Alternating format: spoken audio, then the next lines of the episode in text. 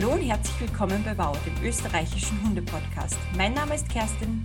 Und mein Name ist Laura und wir freuen uns sehr, dass du heute zu einer neuen Podcast-Folge eingeschaltet hast.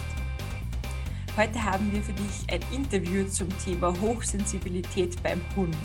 Ähm, dazu haben wir einen Gast eingeladen und zwar die Lisa von Mensch-Tier-Psychologie. Lisa ist eine Expertin im Bereich Hochsensibilität bei Hunden und hat heute so einige Tipps mitgebracht für deinen Alltag mit hochsensiblen Hund ähm, und natürlich auch, wie du erkennen kannst, ob dein Hund hochsensibel ist. Ja, genau. Ich äh, freue mich riesig, dass die liebe Lisa ja heute für das Interview da ist. Und bevor wir nun starten, äh, möchte ich bzw. möchten wir euch nochmal auf unseren Instagram-Account hinweisen.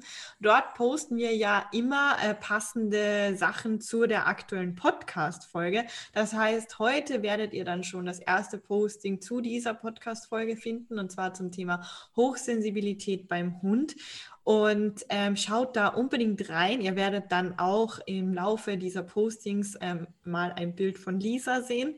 Ähm, und äh, wir freuen uns immer, wenn ihr uns dort folgt, auch Kommentare hinterlässt. Vielleicht findet ihr ja auch jetzt in dieser Podcast-Folge heraus, dass euer Hund hochsensibel ist. Und dann könnt ihr uns auch davon erzählen, woran ihr das genau ja, erkannt habt quasi. Ähm, wir freuen uns auf alle Fälle, wenn ihr vorbeischaut. Genau, und jetzt viel Spaß beim Reinhören und mit dem Interview mit der lieben Lisa.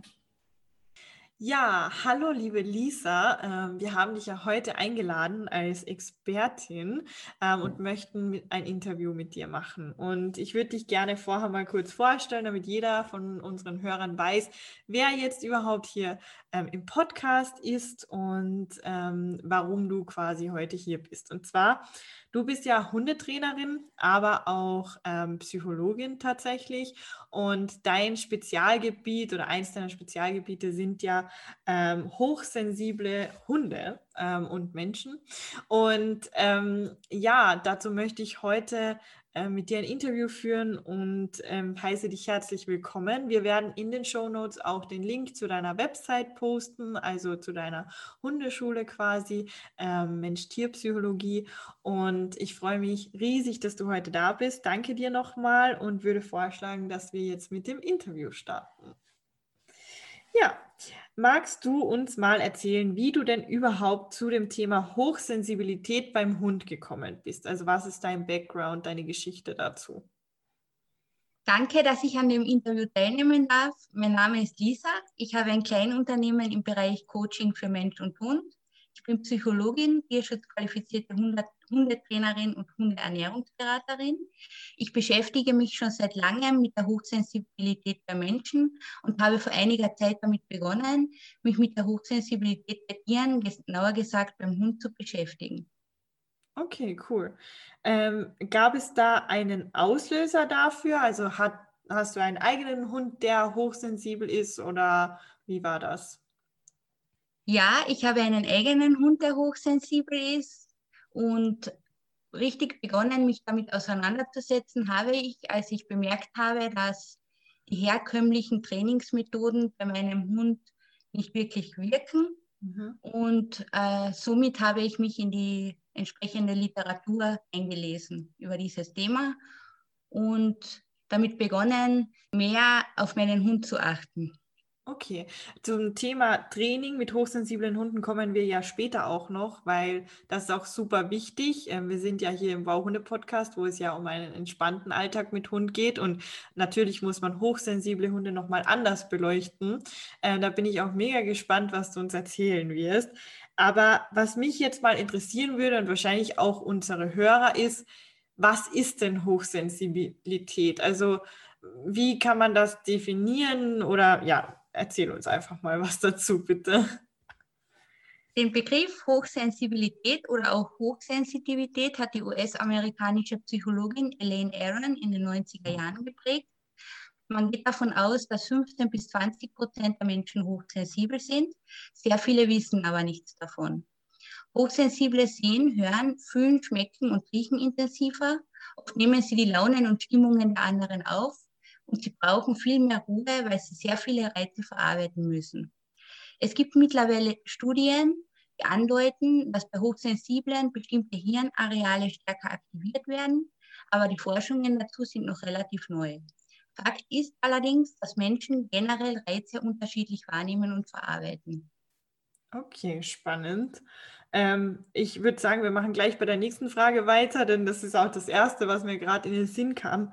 Woran, du hast ja jetzt von Menschen gesprochen, auch vor mhm. allem, erkennt man denn überhaupt Hochsensibilität beim Hund? Also ja, woran erkennt man, dass ein Hund hochsensibel ist? Die Wissenschaft ist sich derzeit noch uneinig darüber, ob Hunde hochsensibel sein können. Wer aber schon einmal einen Hund beobachtet hat, der scheinbar alle Umweltreize ungefiltert wahrnimmt und damit immer überforderter wird, muss ich eingestehen, dass so etwas bei Tieren mit hoher Wahrscheinlichkeit existiert. Mhm. Ähm, hochsensible Hunde sind seit ihrer Geburt hochsensibel. Es ist also angeboren. Es wird gesagt, dass bereits in ihrem ersten also dass sie bereits in ihrem ersten Lebensjahr anfälliger für Verhaltensauffälligkeiten im Bereich des Sozialverhaltens sowie im psychosomatischen Bereich sind. Bei Hunden im Gegensatz dazu, die erworben hochsensibel sind, ist Auslöser oft eine massive Belastungssituation, die dazu führt. Diese reagieren dann in bestimmten Situationen hochsensibel. Dieser Hund hat dann aber eine erworbene Hochsensibilität, die mhm. man gut trainieren kann. Hochsensible Hunde können eher schreckhaft sein. Sie bemerken kleinste Veränderungen, werden schnell nervös und können in manchen Situationen schnell überfordert sein. Sie können tendenziell eher unsicher oder vorsichtig sein. Meist sind sie eher unruhig und können reaktiv sein. Das heißt, sie nehmen geringe Reize schneller wahr und re reagieren auch schneller darauf. Mhm. Ähm, ich kenne dich ja persönlich. Ich kenne auch deine Hunde persönlich. Ähm, was, also woran hast du die Hochsensibilität bei deinem Hund erkannt? Also was war so der Auslöser bei deinem Hund? Das würde mich jetzt noch interessieren. Und magst du vielleicht auch dazu sagen, was dein Hund für eine Rasse ist? Ich glaube, das interessiert auch viele. Okay, also mein Hund Chester ist ein Sheltie. Mhm. Und ich habe bemerkt, dass er hochsensibel ist, vor allem daran, dass er die Stimmungen von anderen Menschen und Hunden aufnimmt und entsprechend darauf reagiert. Er ist sehr reaktiv, er braucht viel mehr Ruhepausen als mein anderer Hund und ist eben viel reizoffener. Mhm. Also ich kann mich auch noch gut daran erinnern mit Stimmungsübertragung und so. Also er hat ja von jedem die Stimmung aufgenommen ähm, im Training, also egal wer anwesend war oder auch eben nicht anwesend, eigentlich so direkt ähm, quasi. Er hat immer die Stimmungen angenommen und das war auch, glaube ich, für uns, also auch wenn, wenn du da warst und wenn ich da war, auch immer so ein bisschen auch ein Training für uns, dass wir nicht alles uns sofort anmerken lassen, tatsächlich. Genau, ja. cool. Ähm, ja, du hast ja auch schon angesprochen, dass du einfach gemerkt hast, dass dein Hund, also dass dieses Training, was quasi mit deinem anderen Hund funktioniert oder mit vielen Hunden funktioniert, dass das mit Chester quasi nicht so, ja, ähm, gewirkt hat, sagen wir es mal so ähm, und dass du einfach dich dann eingelesen hast, was der Grund dafür sein könnte. Und was mich jetzt interessieren würde, du bist ja doch ähm, eben auch als Hundecoach, also Hundetrainerin unterwegs. Wie unterscheidet sich denn das Training mit einem hochsensiblen Hund im Vergleich zu, sagen wir mal, normalen Hunden? Also das Training unterscheidet sich dahingehend, ähm, dass es bedeutet, dass man einen Hund, der hochsensibel ist, gezielt vor Reizüberflutungen schützen muss. Und dies kann auch bedeuten, dass der Hund mehr Ruhe und Rückzug braucht, als wir uns das manchmal wünschen würden. Wie schon gesagt, können diese Hunde durch die Stimmung anderer Menschen oder Tiere leicht überfordert sein und dementsprechend darauf reagieren. Sie sind sehr empathisch und können auch die körperlichen Befindlichkeiten ihres Menschen schon erahnen, bevor diese es selber tun. Und worauf ich auch noch hinweisen muss, ist, dass diese Hunde, dass es diesen Hunden sehr schwer fällt, wichtige von unwichtigen Reizen zu unterscheiden. Das heißt, die Flut an Umweltreizen, denen man ganz selbstverständlich jeden Tag ausgesetzt ist, muss erst einmal verarbeitet werden. Einige hochsensible Hunde neigen dazu, Probleme mit lauten Geräuschen oder mit Berührungen zu haben. Genau. Es ist sehr wichtig, hochsensible Hunde vor bewältigbare Herausforderungen zu stellen.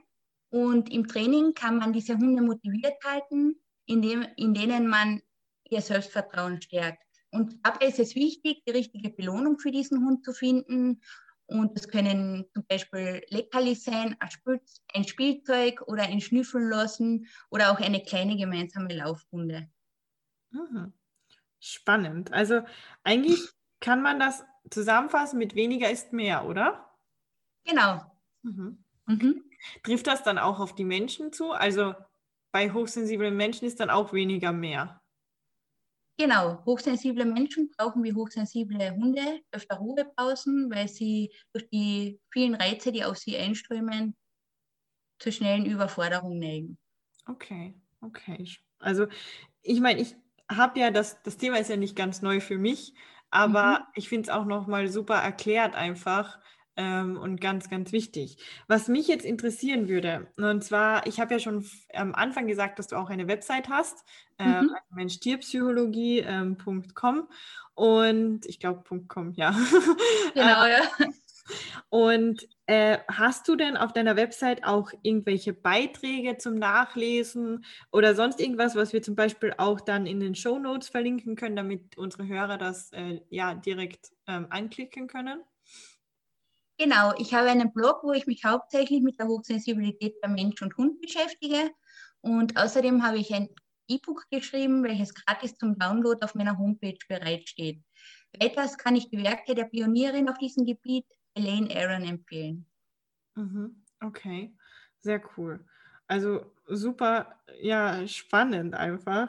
Ähm, wir sind eigentlich schon fast am Ende, fast. Es gibt jetzt noch eine super spannende Frage ähm, für alle, die jetzt ja vielleicht auch denken, dass ihr eigener Hund eben hochsensibel ist oder ähm, die das vielleicht auch mit Hilfe deiner Beiträge dann vielleicht auch herausfinden werden. Und zwar, ähm, worauf würdest du denn besonders achten, wenn du einen hochsensiblen Hund hast?